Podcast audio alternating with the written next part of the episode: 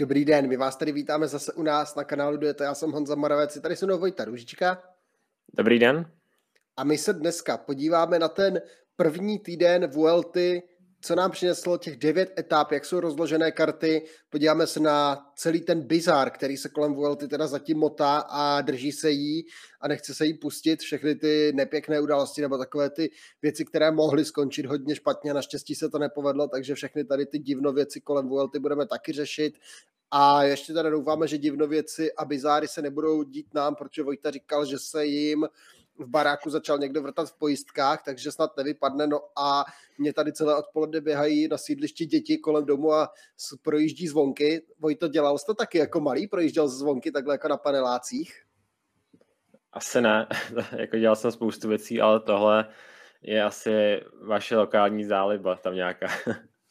No, já si musím přiznat, že mě se to teda vrací karma, protože já jsem taky na tomhle sídlišti, kde teďka bydlím, tak jako malý jsem tady taky jako zvonil na všechny možné, na všechny možné zvonky a na všechny lidi a pak byla strašná stranda, když ti lidi lezli na balkon a koukali po nás a řvali po nás, takže to byla jako nejlepší zábava nás dětí, takže teďka se mě to hezky vrací, tak doufám, že už děti šly teda spát, že už je venku tma a nebudeme tady zvonit zvonek do videa.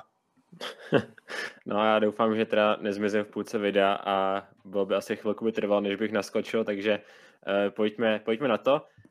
Na ten nejprve si schrneme ten první týden, který jako přinesl dva neutralizované dojezdy, přinesl časovku v noci, přinesl jako spoustu zajímavých momentů, takže pojďme na to. Ta první etapa teda uh, vítězství týmu DSM uh,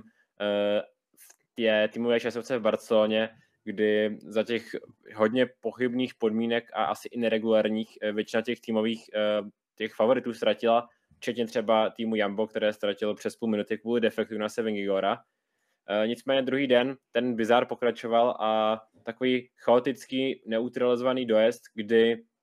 vlastně si na závěru stoupání Monjuik, ale ještě před jeho vrcholem byly za ty časy, časy docela pořadí. Nicméně ty um, vlastně organizátoři ani neměli pořádně stanoveno, kde přesně ty časy budou a neměli žádné zařízení pořádné, které by snímalo uh, ty, uh, ty časy. Takže druhý den to pokračovalo v hodně takové zvláštní, zvláštní pohodě na Vueltě. Nakonec organizátoři řešili tady ten bizár, že tam hledali záběry v telefonech diváků, aby věděli, kdo kde projel, což opravdu jako není úplně profesionální řešení. Třetí etapa, pokud se nepletu, tak tam nějaký jako pořádný bizár za stolik nebyl. Etapa na Arinsal ve sprintu, tam vyhrál Remco Evenpool a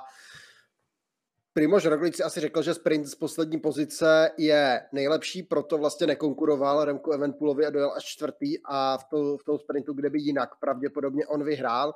Pak přišla čtvrtá etapa, první šance pro opravdové sprintery a tam opět Vuelta ukázala, ukázala svůj svoji temnou stránku, protože technický dojezd, spousta kruhových objezdů v tom finiši, jo, úplně, úplně jako strašák pro ty závodníky a i ta poslední zatáčka, kde vlastně třeba spadl Marín van den Berg z výborné pozice, tak prostě nepřidala kredit Vueltě, ale z vítězství se radoval Kaden Gross a dojel si pro etapový triumf a své vítězství potvrdil i v etapě číslo 5, kde mu ale velmi zdatně konkuroval Filippo Gána, ale Caden Gross to nakonec dokázal udržet to vítězství a sebral dvě vítězné etapy v řadě na Vueltě. Pak se jela asi ta zatím nej, doposud nejdůležitější etapa celého toho prvního týdne a to byla ta etapa, která končila nastoupání Observatorio Astrofisico de la Chavalambre, kde to byla taková vlastně ideální, ideální etapa týmu Jambo, protože do úniku dostal se pak Use, který tu etapu vyhrál před uh, teda před Lenny, Martine, uh, před Lenny Martinézem a docela jednoznačně uh, teda uh, si tam počínal v tom závěru a navíc těch celkových favoritů pak byl nejsilnější uh, Primož Roglič a uh, Jonas Vingegaard, kteří ujeli všem, získali uh, hodně sekund na ostatní, uh, na Remke Evenpool, který byl doposud v té době nejlepší uh, v toho celkového pořadí, získali uh, přibližně půl minutu, takže docela uh, ideální den pro tým Jambo, uh, kdy se jim tohle povedlo. Nicméně následovala sprinterská etapa a taková dala se docela normální etapa na první pohled, kdyby tam se poté objevily zprávy, že tam chtěl vlastně jeden z v vozovkách fanoušků bojkovat ten, bojkovat ten dojezd a nejet tam autem, což se naštěstí podařilo zatrhnout. Nicméně měli jsme díky tomu překvapivého vítěze Geoffreyho Supa, který si po vítězstvích na kontinentální úrovni připsal teďka najednou World Tour vítězství a hned na, na španělské voltě, takže jeden z těch zatím nej, asi nejsilnějších příběhů této, tohoto závodu. Rozhodně jeden z nejhezčích příběhů. Já jsem si teďka vzpomněl, když si říkal tady o tom Magorovi, co tam chtěl vyjet autem mezi lidi nebo, nebo do pelotonu, tak vlastně ve čtvrté etapě tam byl ten pokus, kdy se snažili ti katalánští aktivisti vylejít na silnici ten motorový olej. To se naštěstí taky podařilo po španělské policii odhalit, takže zatím žádná sabotáž se nepovedla, ale mohlo to mít hodně dalekosáhlé a nepříjemné důsledky pro všechny ty závodníky. Každopádně v, v osmé etapě přišel další takový horský finish, nebo takový polohorský finish, ono se končilo za krátkým prudkým stoupáním. A vítězství si připsal Primož Roglič, Remko Evenpool pak teda v cíli tvrdil, že nevěděl, že sprint je o vítězství v etapě, jinak by se snažil víc, ale to nic nemění na tom, že Primož Roglič si dojal pro etapové vítězství, smazal vlastně další vteřinky z náskoku svých soupeřů a ještě více se vyrovnalo to celkové pořadí. A ten, tři, ten první týden zakončila devátá etapa na Collado de la Cruz a další kontroverze, trochu bahna, bláta v, v cíli a řešili jsme to vlastně včera neutralizovat, neneutralizovat, nakonec se to neutralizovali dva kilometry před cílem, ukázalo se, že vlastně to bylo celkem sízné, i když opět Remko Evenpool si stěžoval, že vlastně v době nástupu Primože Rogliče mu tam uklouzlo kolo, jinak by byl Rogličovi na zadním kole podle mě absolutně zbytečná informace vzhledem k tomu, že tam žádný časový jako rozestup vůbec nevznikl, takže takové jako plácání do větru, ale dobře, Remco Evenpool se rád vyjadřuje ke všemu, takže se vyjádřil i k tomu, že mu uklouzlo zadní kolo, proč ne? Každopádně etapu si připsal Lenard Kemna a skompletoval tak hetrik vítězství v etapách na všech třech Grand Tour, na Giro, na Tour a na Vueltě a v tom celkovém pořadí víceméně jediný, kdo tam získal trochu času, byl Joao Almeida, který poprvé vlastně v tomhle závodě nastoupil. Po druhé v kariéře nastoupil možná, eh, po tom jednom nástupu toho Snadgeru, tak po druhé nastoupil právě teďka na Voltě. Nicméně první týden zvláštní, eh, ne úplně zástou závodníků, ale zástou organizátorů z velké části, co jsem tam povedlo zatím vytvářet, eh, kdy spoustu kontroverzí, vlastně jsme ještě zapomněli zmínit ten pád Remka Evenpoola v tom dojezdu té třetí etapy v Andoře, takže jako hodně věcí se stalo, ale ne tolik věcí jako vyloženě na silnici. E, tam zase těch informací je hodně. E, měli jsme tam především tu etapu e, na, k té observatoři, která vlastně vyhrál se vkus, tak to byla asi taková ta zatím nejzajímavější etapa z toho celkového pořadí, kdy a zase se třeba organizátoři vyznamenali v tom, že to nebylo úplně, úplně úplně dobře nastavený, nastavený ten eh, televizní přenos, že jsme vlastně nevěděli ani kdo v tom úniku je, není. Uh, takže to byl taky další takový těch neduhů toho, toho prvního týdne, že ty televizní přenosy často nebyly úplně ideální, uh, nebo například ten pochybný záběr na ten sprint z té sedmé etapy, kdy jsme moc neviděli ani ten sprint pořádně. Nicméně to byl teda ten první týden, řekl bych, že na Grand Tour víc chaotický, než jsme zvyklí a je spoustu témat, o kterých mluvit, takže pojďme k tomu prvnímu. A to je zkrátka to celkové pořadí, jak teďka vypadá, takže eh, to celkové pořadí se teda má následovně, vede Sepp Kus eh, jako vlastně už třetí Grand Tour účastník, eh, takže docela překvapení. O 43 sekund před Markem Slorem třetí Lenny Martinez, který ztrácí 1.02, pak čtvrtý Demko Evenpool, ten je na 2 minuty 22 sekund a za ním uh, ty celkový favorité ostatní ale nemají velkou ztrátu, protože Primož Roglič uh, s Vingorem ztrácí kolem 10 sekund, podobně na je Enric Mas, Juan Majuso ztrácí 20 sekund, takže skutečně to celkové pořadí je hodně vyrovnané, ale na to, jak je vyrovnané, tak jsme tam měli docela etapy, které naznačili, kdo na tom je lépe, kdo tam je hůře, takže kdo na tebe z toho prvního týdne působil tak nějak nejsilněji. Primoš Roglič. Jednoznačně za mě nejsilnější postava prvního týdne byl Primoš Roglič. Jonas Zengigor mě nepřišel tak silný teďka v té poslední etapě, když to Roglič vlastně v té čtvrté etapě říkal, že neměl tak dobré nohy, ale udržel se tam a šel do sportu, v tom skončil čtvrtý, do toho sportu šel i ze špatné pozice, ale pak vlastně v té etapě tam, v té etapě číslo 6, tuším to byla na jo, v etapě číslo 6, tam vlastně s Vingigorem ujeli a zničili všechnu, veškerou svoji konkurenci, což je určitě pro ně dobrá zpráva, že zasadili trátu nebo zasadili ránu svým soupeřům a smazali, smazali tu ztrátu, kterou získali v té týmové časovce, takže Určitě Primož Roglič na mě působí nejsilněji a hnedka za ním podle mě Jonas Vingegor, i když ten zatím tam jsem tam jako tu sekundu, dvě, někde jako nechá si tu mezeru, takže zatím tu ztrátu nelimituje tak účinně jako Primož Roglič. Roglič tam má teda taky desetisekundový bonus za vítězství v etapách, Vingegor tam vyhrál jenom nějakou prémii někde, nebo vybral časový bonus na nějaké prémii, takže tolik nestahuje na bonusech, jakož, jako Primož Roglič, a, ale prostě dvojce Jamba je v tuhle chvíli velmi, velmi silná, pokud bych měl zmínit ale třetí jméno, hodně nenápadně a hodně potají, ale velmi dobře na mě zatím působí teda Juan Ayuso, ale opravdu jako nenápadně. Myslím, že ukáže z jeho strany až ta časovka, jak na tom je, protože je fakt, že měl vlastně, měl jsme dva víceméně ty vrcharské souboje pořádně a ten první byl právě v Andoře, kde byl v tom sprintu třetí, Eh, pak jsme měli ten eh, dojezd eh, k té observatoři v šesté etapě, kde najednou se zjevil a chytrým výkonem dokázal, dokázal dojet pár sekund za tou dvojicí Jamba. A pak vlastně ještě byl ten sprint, který vyhrál Primoš Roglič, tak tam se taky dojel pro třetí místo, takže zatím neudělal skoro žádnou chybu. takže na to, že mu je 20 let, tak docela suverénní, suverénní výkony.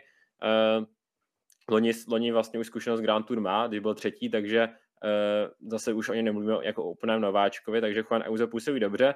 Eh, nicméně zatím ten první týden eh, jednoznačně dominovalo Jambo, ačkoliv teda paradoxně nemá žádný náskok z toho nevytěžil, naopak. Pár sekund zaostával za Evenpoolem, což je státa ztráta z té úvodní časovky,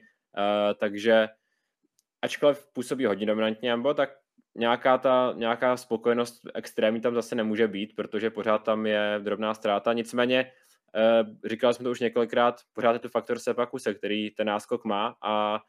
to je zase z karta, s kterou se možná úplně nepočítal před startem, že by tom Sepkus byl v tom celkovém pořadí po první týdne takhle vysoko. No, my jsme s tím nepočítali otázka, jak vlastně interně to mělo rozhrnuté Jumbo, protože přeci jenom přeci jenom Primoš Roglič i před to tvrdil, že tady mají vlastně tři lídry na celkové pořadí, jeho Vingegora a Kuse, takže možná naznačoval tím, že Kus je taky ve skvělé formě a půjde potom a bude tam třetí do té party, takový ten jezdec, se kterým se nebude počítat a bude ho Jumbo právě využívat tady k tomu, že ho v té šesté etapě nastrčilo do toho silného početného úniku, využilo toho, že Quickstep deklaroval, že nebudou chtít hájit ten červený trikot za každou cenu a využili toho, že tam poslali Sepakuse, který byl v tom celkovém pořadí společně s, další, společně s dalšími jezdci, kteří se tam dostali jako Lenny Martinez a tak, ale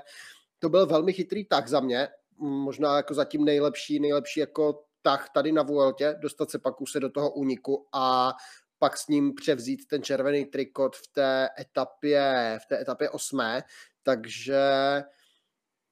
tady to klobouk dolů před, před tím, jak to Jumbo vyšlo a v tuhle chvíli právě faktor Sepakuse, který má dvě minuty náskok a v těch horách je silný, vždycky třeba jako zaostáváš v tom úplném závěru jenom po pár sekundách, takže ten náskok zatím nestrácí. Časovka je tam jenom jedna jediná, takže v tuhle chvíli má Jumbo v tom celkovém pořadí převahu 3 ku 1 proti Masovi, proti Evenpoolovi, 3 ku 2 proti vlastně dvojici UAE, i když to zatím nevypadá, že by nějak jako byla schopná spolupracovat nebo možná trojici UAE, která spolupracuje ještě méně, protože Ayuso si jede svoje, Almeida jede 10 metrů za skupinou a Solar se vyskytuje, takže tam nějaká ta kooperace o té není moc řeč, takže Jumbo to rozjelo za mě velmi pěkně a potvrzují tu roli toho týmu číslo jedna, toho nejsilnějšího týmu, těch hlavních favoritů a toho týmu, který si jde pro to vítězství. A navíc i to, jak vlastně oni se chovají, třeba po těch dojezdech, když jsou záběry na hlavně na Primože Roglič, já jsem takhle šťastného a veselého v životě neviděl. To byl vždycky asi pamatuju, Primož Roglič pro mě byl jezdec, který projel cílem, měl brýle nasazené, pamatujeme si ty jeho oslavy, jak jenom zmáčkl Garmina, aby ho vypnul, zajel někam do stanu, aby byl co nejméně, co nejméně vidět, suché, strohé rozhovory. A teďka Primož Roglič samý úsměv, se, vším, se, s každým si poplácává, to je vtípek sem, vtípek tam, Jo, úplně v pohodě, to samé Jonas Vingegor projede cílem, culí se jak sluníčko, to vypadá, jako by oba byli úplně v pohodě, měli všechno pod kontrolou a všechno jim šlo prostě na ruku, nebo takhle jako na mě prostě působí v tom cíli vždycky, vždycky prostě jak jsou strašně nad věcí a strašně v klidu. Možná zkrátka z toho důvodu, že oba si už to v té letošní sezóně splnili to, co chtěli a teďka už jako nemůžou víceméně, i kdyby to úplně zvorali, tak jim to nebude jedno, ale ale už ta sezona bude i tak úspěšná, takže možná je z tohohle důvodu můžou být trošku víc uvolnění a nad Primožem Rogličovi extrémně je to znát, jak je zkrátka uvolněný, uh, takže uh, Jumbo působí zkrátka skvěle, uvidíme, jestli na to naváže. Uh, už jsme zmiňovali Juana Auza, ale možná jsme nečekali až takhle dobré výkony od, od Joala Almeidy, který sice jezdí si to svoje, 10 metrů za skupinou, nicméně když to 10 metrů za skupinou, kde jsou ti nejlepší, jak to, tak to ještě je celkem hratelné a vlastně Joa Almeida pořád je v konkurenci s těmi nejlepšími a upřímně jsem s tím úplně nepočítal, že Joa Almeida bude tak, tak, až takhle silný a spíše jsem čekal, že bude takový ten třeba konec té první nebo druhá polovina té první desítky, ale zatím je to víceméně konkurenceschopný závodník e, na, na pódium. Když vyškrtáme vlastně, když vyškrtáme Sepakuse, Marka Solera, Lennyho Martineze, Mikela Landu, kteří se tam dostali přes ten únik, tak z těch jezdců vlastně na celkové pořadí z těch hlavních favoritů, on je virtuálně šestý a má třeba na Ajuza má ztrátu jenom, kterou nabral v té v té vlastně časovce, kde on, kde on spadl nebo měl defekt hnedka v té úvodní týmové časovce v úvodu, takže vlastně to ztrácí, to ztrácí na Ajuza, jinak by byl virtuálně i před ním, protože si dobře vedl v té deváté etapě a nějaký náskok tam stáhl, ale jinak jako nezaostává tolik, drží se tam a ukazuje taky svoji sílu, může být nebezpečný dál, ale otázka, nakolik, nakolik mu to bude stačit, jestli je to pódium, jestli je to pódium vlastně vůbec pro něj hratelné, když tam před sebou má Evenpula, má tam Rogliče, má tam Ajuza, má tam Vingegora, má tam Mase, jestli vlastně se dokáže probít na to páté místo, čtvrté místo, pódium, Nevím, nevím s tím Almeidou, jako kam, kde až vlastně může být ten jeho strop, protože přijdou těžká stoupání, přijde Anglíru, přijde Turmale, což jsou kopce, i když Turmale by mu mohlo sedět, to je takové docela pravidelné stoupání, ale Anglíru si myslím, že tam Almeida bude trpět, i když je to jezdec, který už mnohokrát mě osobně překvapil. Vlastně má, ani se nedá říct, že má silnější nebo slabší ten třetí týden, protože Almeida to má pokaždé tak nějak jinak. Třeba to s Nadžiru měl slabší, ale roky na Giro to předtím, ty roky na Giro předtím měl zase ten třetí týden, týden silnější, takže to se nedá úplně moc odhadnout. On tam ten, já ještě jenom jsem chtěl dodat, že on tam ten čas ztratil právě na Chavalambra, na Ajuza, v té časovce nakonec dostal stejný čas, ale uh, v té týmu úvodní, takže ten, uh, ta ztráta je uh, ze stoupání Chavalambra, ale tam taky ta ztráta nebyla nějak velká, takže Almeida zatím jako jedno z těch příjemnějších překvapení tady, tady na Voltě. No, protože já jsem chtěl dodat vlastně, že sice měl ten třetí týden na Voltě letos jako horší, ale vyhrál tam, stejně tam vyhrál etapu na Monte Bondone, jednu z těch jako královských, takže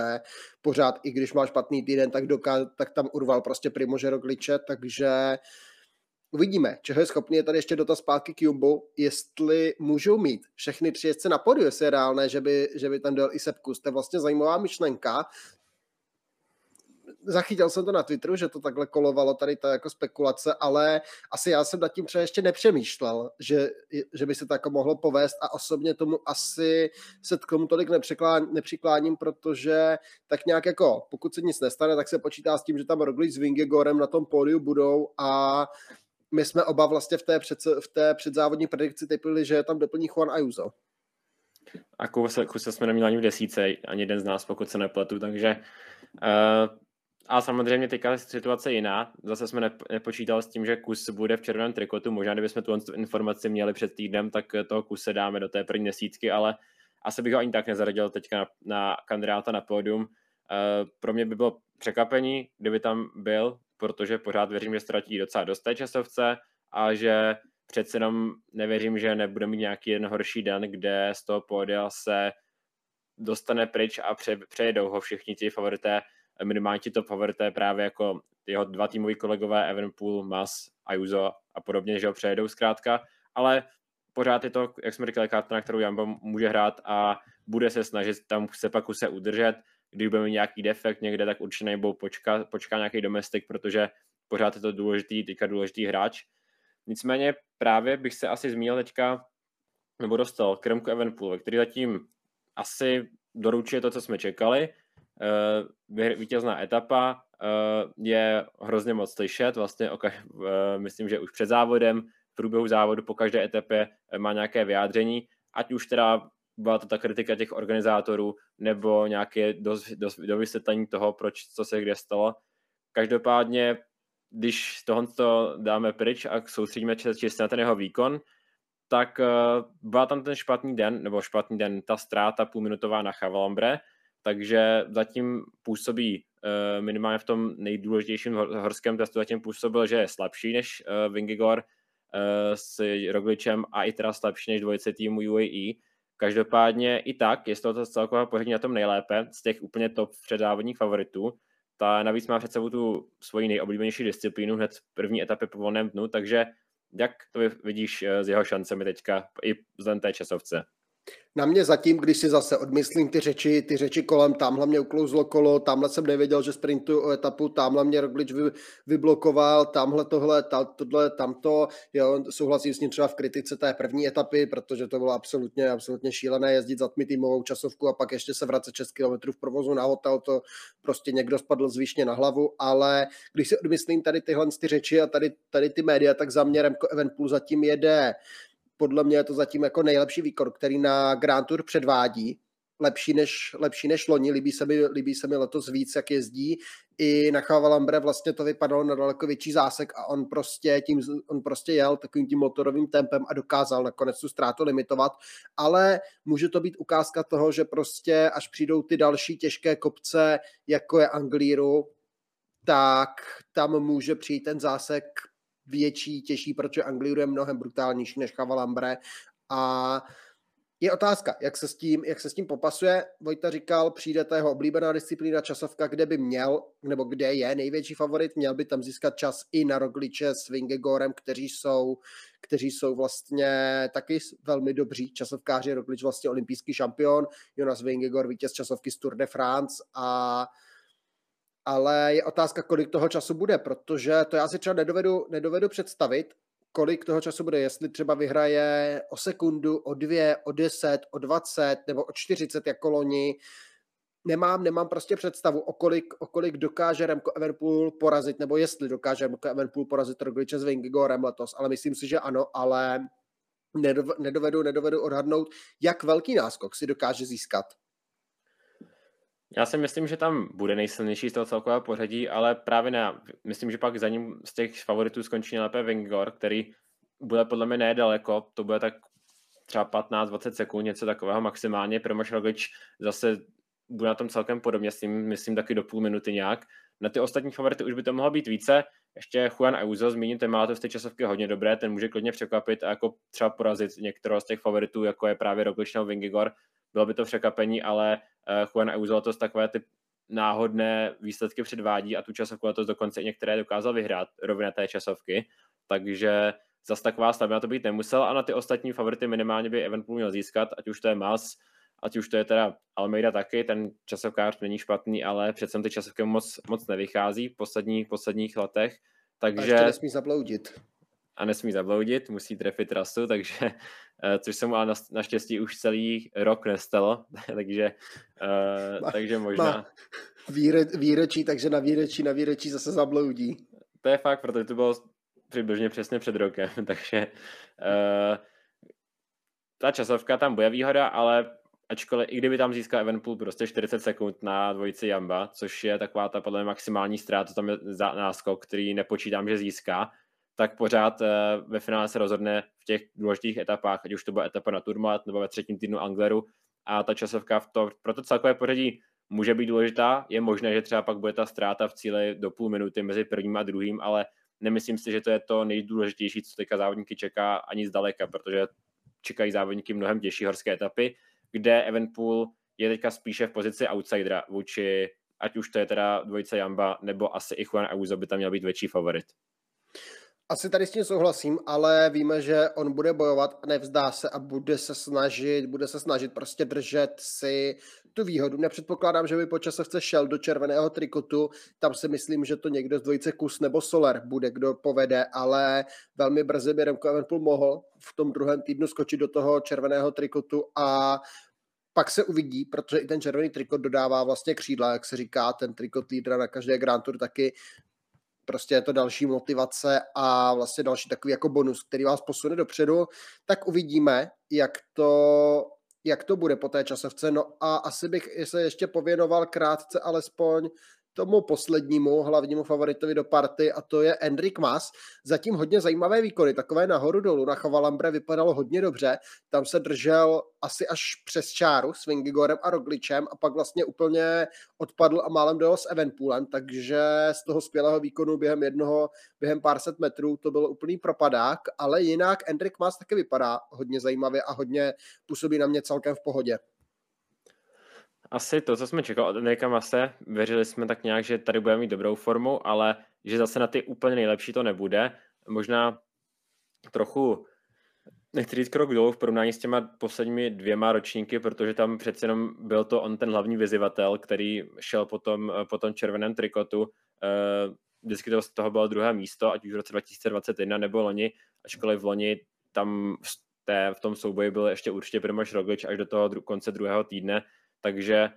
uh, tomhle ohledu možná trochu krok dolů, že tam není úplně teďka ten závodník, na kterého se tak hledí jako nejvíce skoro, ale to možná by mohlo vyhovovat a právě díky tomu by mohl získat nějaký náskok, protože uh, Enrik Mas má občas výkony, kde je zkrátka schopen porazit ty nejlepší a nedivil bych se, kdyby najednou byla nějaká horská etapa třeba právě Angliru nebo Tourmalet, kde by najednou k našemu překvapení třeba porazil některého uh, z té čelní čtveřice. Evenpool by myslím měl porazit někde několikrát, protože těch kopcích by mohl být silnější, ale nebylo by zase tak velké překvapení, kdyby někde porazil právě Rogliče. On vždycky má najednou nějaký jeden, jeden výbuch, kdy, kdy je, nebo ne výbuch právě, že naopak jeden, jedno představení, kdy je skutečně jako jeden z nejlepších frkařů na světě. Zrovna Angliru si myslím, že má červeně zakroužkované v kalendáři. Tam si myslím, že to je jeho jako velký cíl, protože přece jenom je to ikonické stoupání ve Španělsku, je to něco jako když se jede na Alb trochu podobné, jako když se jede na Vantu nebo na Alp ve Francii, taky se tam snaží vyhrát francouzi, tak Angliru je to samé pro Španěli, podle mě společně třeba s jezery Kovadonga, takže to si myslím, že má hodně, červené, hodně červeně a hodně jasně zakroužkované. Enrik Mas, co dál? Komu ještě se tak pověnovat? Lenny Martinez, třetí místo, dostal se tam dobře přes ten únik, vezl červený trikot, zatím jasný kandidát na objev Vuelty za mě. Uh, právě to je závodník, kterého jsme zmiňovali, že už je objevený, ale uh, to, co převádí tady, tak uh,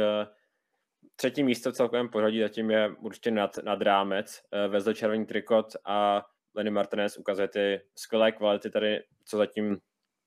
se mu daří, takhle jsem nevěřil, že bude takhle vysoko možná z mého pohledu trošku škoda, že ty jeho výkony v tom první týdnu vlastně trochu svázal ruce těm ostatním závodníkům týmu FDJ, ať už to je Michael Stourer, který tam vlastně v tom úniku pak pro ně musel pracovat, který myslím ukázal v posledních uh, měsících před Vueltou dobrou formu. A hlavně Roman Gregoire, který taky uh, by možná dostal trochu více prostoru, takže uvidíme, teďka už uh, Lenny Martinez v tom červeném trikotu není, pořád se pro ně bude pracovat, ale uh, ti ostatní závodníci by mohli dostat trochu více prostoru. A ještě jeden jezdec v té desítce, Mark Soler a jeho ambice na druhém místě 43 vteřin, nejlépe postavený jezdec UAE. U UAE jsme se vlastně bavili o Almeidovi, u Ajuzovi, co Mark Soler, jeho ambice, jede tady na celkové pořadí, protože zatím vypadá, že jo, a nějak jako výrazně Almeidovi s Ajuzem zatím nepomáhá teda. No, jakože jede takovou trochu, trochu stylem takovým zvláštním, kdy Almeida má 20 metrů, on jede 10 metrů před ním, ale zároveň se ztrát na tu čelní skupinu, takže takový zvláštní styl, ale je to asi taková podobná pozice pro UAE jako, jako zkrátka Sepkus pro Jambo. Nicméně eh, Mark, jakože takový ten, eh, takový ten závodník, s kterým se nepočítá, že na to celkové projekt tady bude, ale zkrátka má náskok na ostatní a uh, pokud ho pošlete do úniku, tak ostatní to musí, musí okamžitě chytat a nesmíte nechat tomu úniku prostor, takže Eh,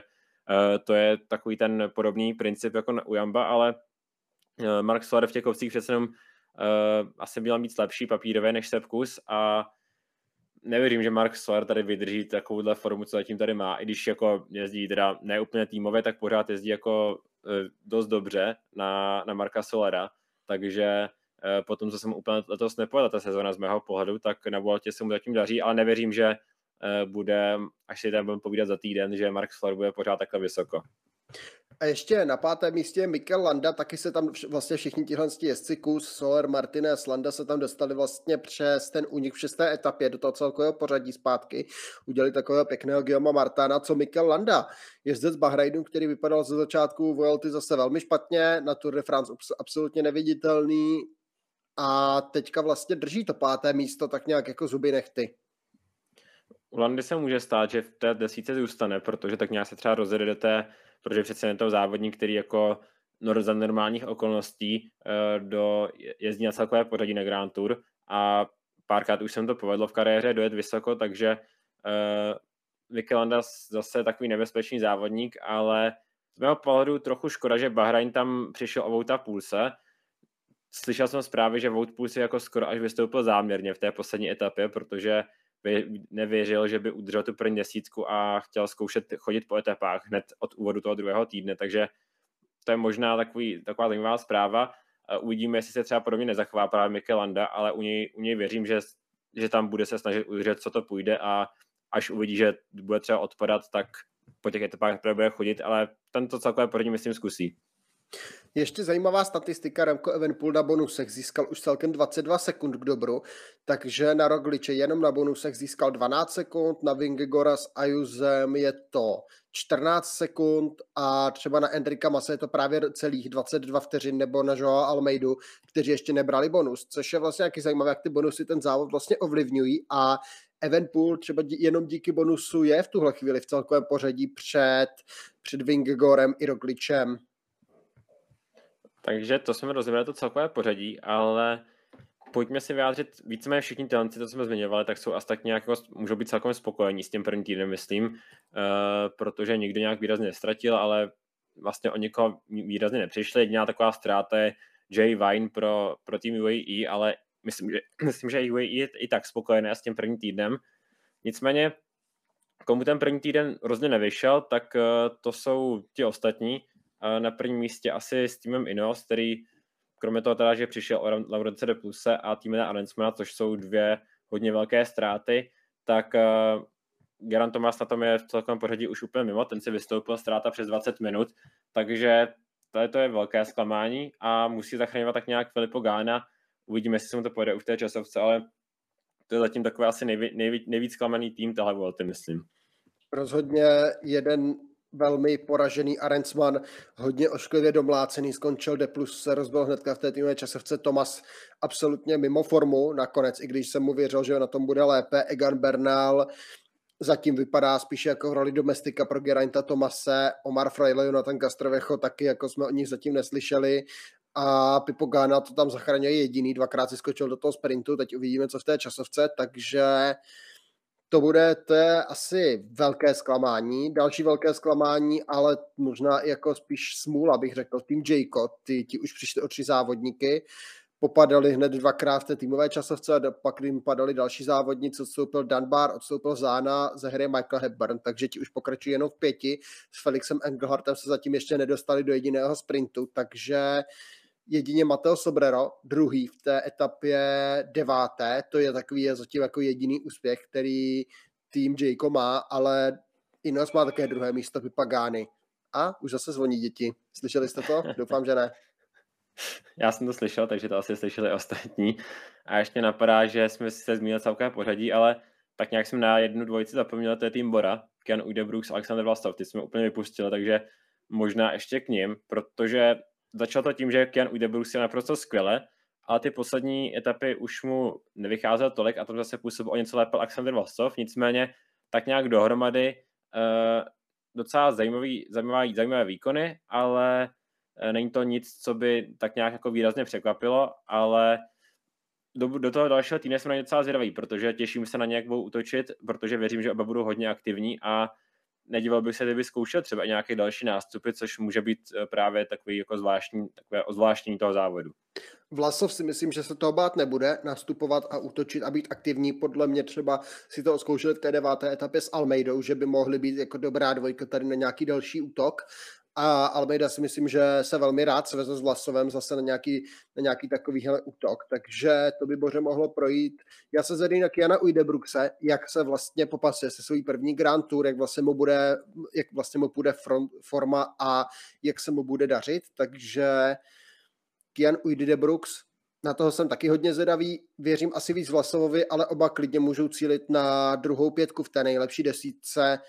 tam si myslím, že klidně se můžou prosmíknout, když budeme počítat, že asi jako Lenny Martinez z toho vystoupí, možná Soler, uvidíme před nimi ještě David de la Cruz, což je velmi nenápadný jezdec, ale taky drží vlajku Astany na 11. místě. V těch horských dojezdech, v těch horských dojezdech tam bývá hodně dlouho a velmi nenápadně taky se drží v tom celkovém pořadí.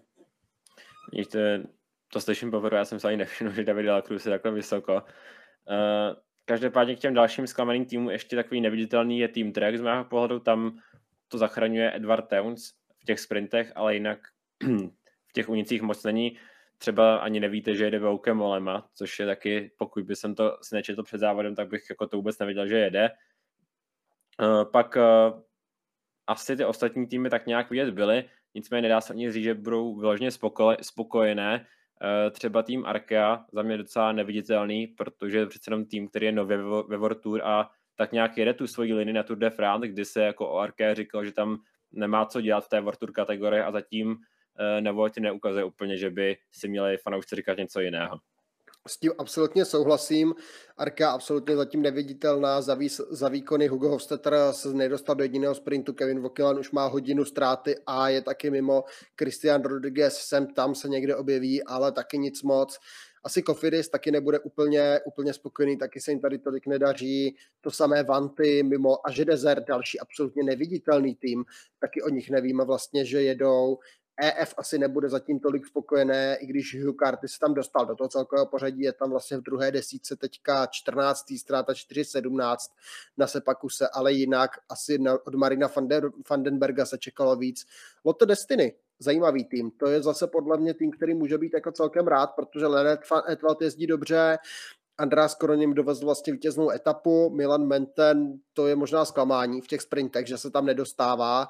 ale jinak asi, jinak asi můžou být celkem spokojení zatím. Vítěznou etapu už přidali, což je pro ně hlavní. Pak jsou tady ty pro kontinentální tým jako Total, ten přidal už etapu, takže velký úspěch Jeffreyho Supa, pak je tady Burgos Cacharural, Orluis Aular se ukazuje ve skvělém světle z Cacharural, to je taky možná jeden z objevů Vuelty letošní a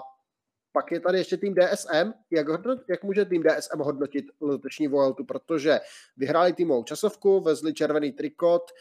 byli aktivní, ale už přišli od jezdce Oscara Onlyho, což je velká ztráta a Lorenza Milesiho, který právě vezl ten červený trikot. Dainese se do toho sprintu dostal teda zatím jenom jednou. Bardet byl chviličku celkem pořadí, ale po pádu vlastně vypadl. A takže DSM, jak může DSM hodnotit zatím své působení? No jako přemýšlel jsem nad tím taky, protože vyhrá teda etapu, což byl skvělý, skvělý výkon. Na druhou stranu od té doby se moc nedaří. Něco se jim a nedá odpadat, protože se snaží, protože, jak jsme zmiňovali, Arka a Kofidis, tak mi připadá, že ani do toho jako moc nechodí, ale uh, eh, DSM i přes, to, přes ta odstoupení do toho chodí, každý den je tam víc vidíme. Roman Bardet to zkouší, uh, možná trochu jsem čekal víc od Alberta, nebo určitě jsem čekal víc od Alberta Dainézeho, ale uh, tým DSM spíše jako zklamaný, i přes tu vítěznou etapu si myslím. Na druhou stranu ty jeho výkony dosavadní těch závodníků mi jako dávají spíš takový náznak do těch dalších dvou týdnů, že by mohly být vidět a že třeba i nějakou tu etapu ještě získají v tom dalším nadcházejícím průběhu. Když se podíváme na další dresy, tak v té bodovačce vede Caden Gross 158 bodů, druhý André Vendrame 66, pak je Slor 65, na 62 jsou Evan plus Kronem, 61 má Jeffrey Sub. Caden Gross to zatím jede dost suverénně, dost jasně a za mě to teda jede zatím jako ve stylu, že by ten dres nakonec klidně mohl udržet on a nemusel by to být nikdo z toho celkového pořadí. Co si o tom myslíš? Protože získává i body z těch prémií, když tam několikrát povedlo dojet ten únik uh, ještě před tou prémí a Kaden Gross tam pak bral ve, ve finále jako všechny body na té prémii, což je dost dobrý jako krok k tomu, aby si ten uh, trikot i odvezl.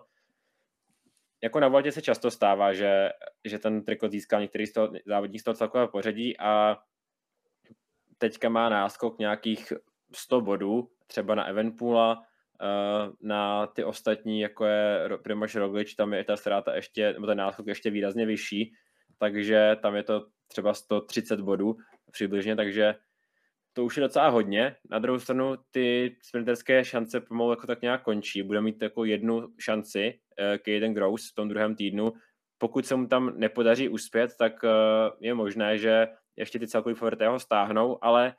jako zatím udělal dobrý krok pro to. Samozřejmě pokud se mu podaří ta etapa vyhrát nebo dojet vysoko, ta uh, myslím, že 12. etapa, tak, uh, tak bude mít dobrý, dobře nakročenou k tomu, aby ten trikot se odvezl až domů.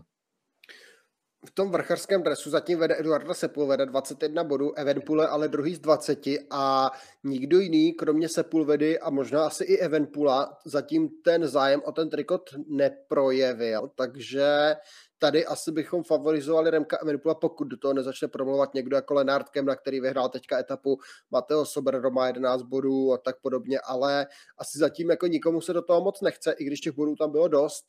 Sepulvedu přibrzdil taky jako pád, takže pak už do těch úniků nechodil a ty body nezbíral, takže že bychom viděli tady jako odevzdaný dres a souboj o, tu, o toho vrchaře, že by, že by se nekonal? Já si myslím, že se to ještě závodníci zapojí, protože všechny ty dojezdy tady, nebo většina z nich byly cílové dojezdy a teďka v tom druhém týdnu už začnou ty etapy, kde se budou doze, rozdávat docela velké body na stoupání, které nejsou cílové, což je docela důležité pro ten únik a věřím, že právě Lenardkem nás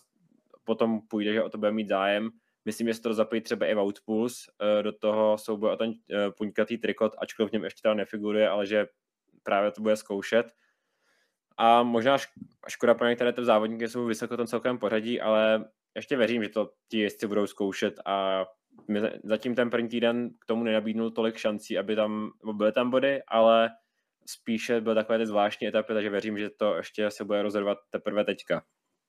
nejlepší mladík, teda Lenny Martinez, minuta 20 před Evenpulem, minuta 41 před Ayusem, minuta 53 před Almeidou, takže na Lennyho Martineze tam asi čekáme, že ho někdo tady z těch tří jezdců velmi rychle vystřídá a přeskočí, protože přece jenom Lenny Martinez jde první Grand Tour a v těch kopcích zatím trochu zaostává za těmi nejlepšími, takže tady asi to nebude úplně na něj, ale já bych se asi šel podívat k tomu, co nás čeká v tom příštím týdnu, jak už jsme říkali, desátá etapa město Valladolid hostí 25 km časovku, detailnější rozbor ve včerejším videu a tam jsme si, tam jsme si vlastně rozebírali ty favority, kteří jsou jasní, je to Ghana, je to Evenpool, je to Roglič, je to Vingegor, s tím, že favorizujeme asi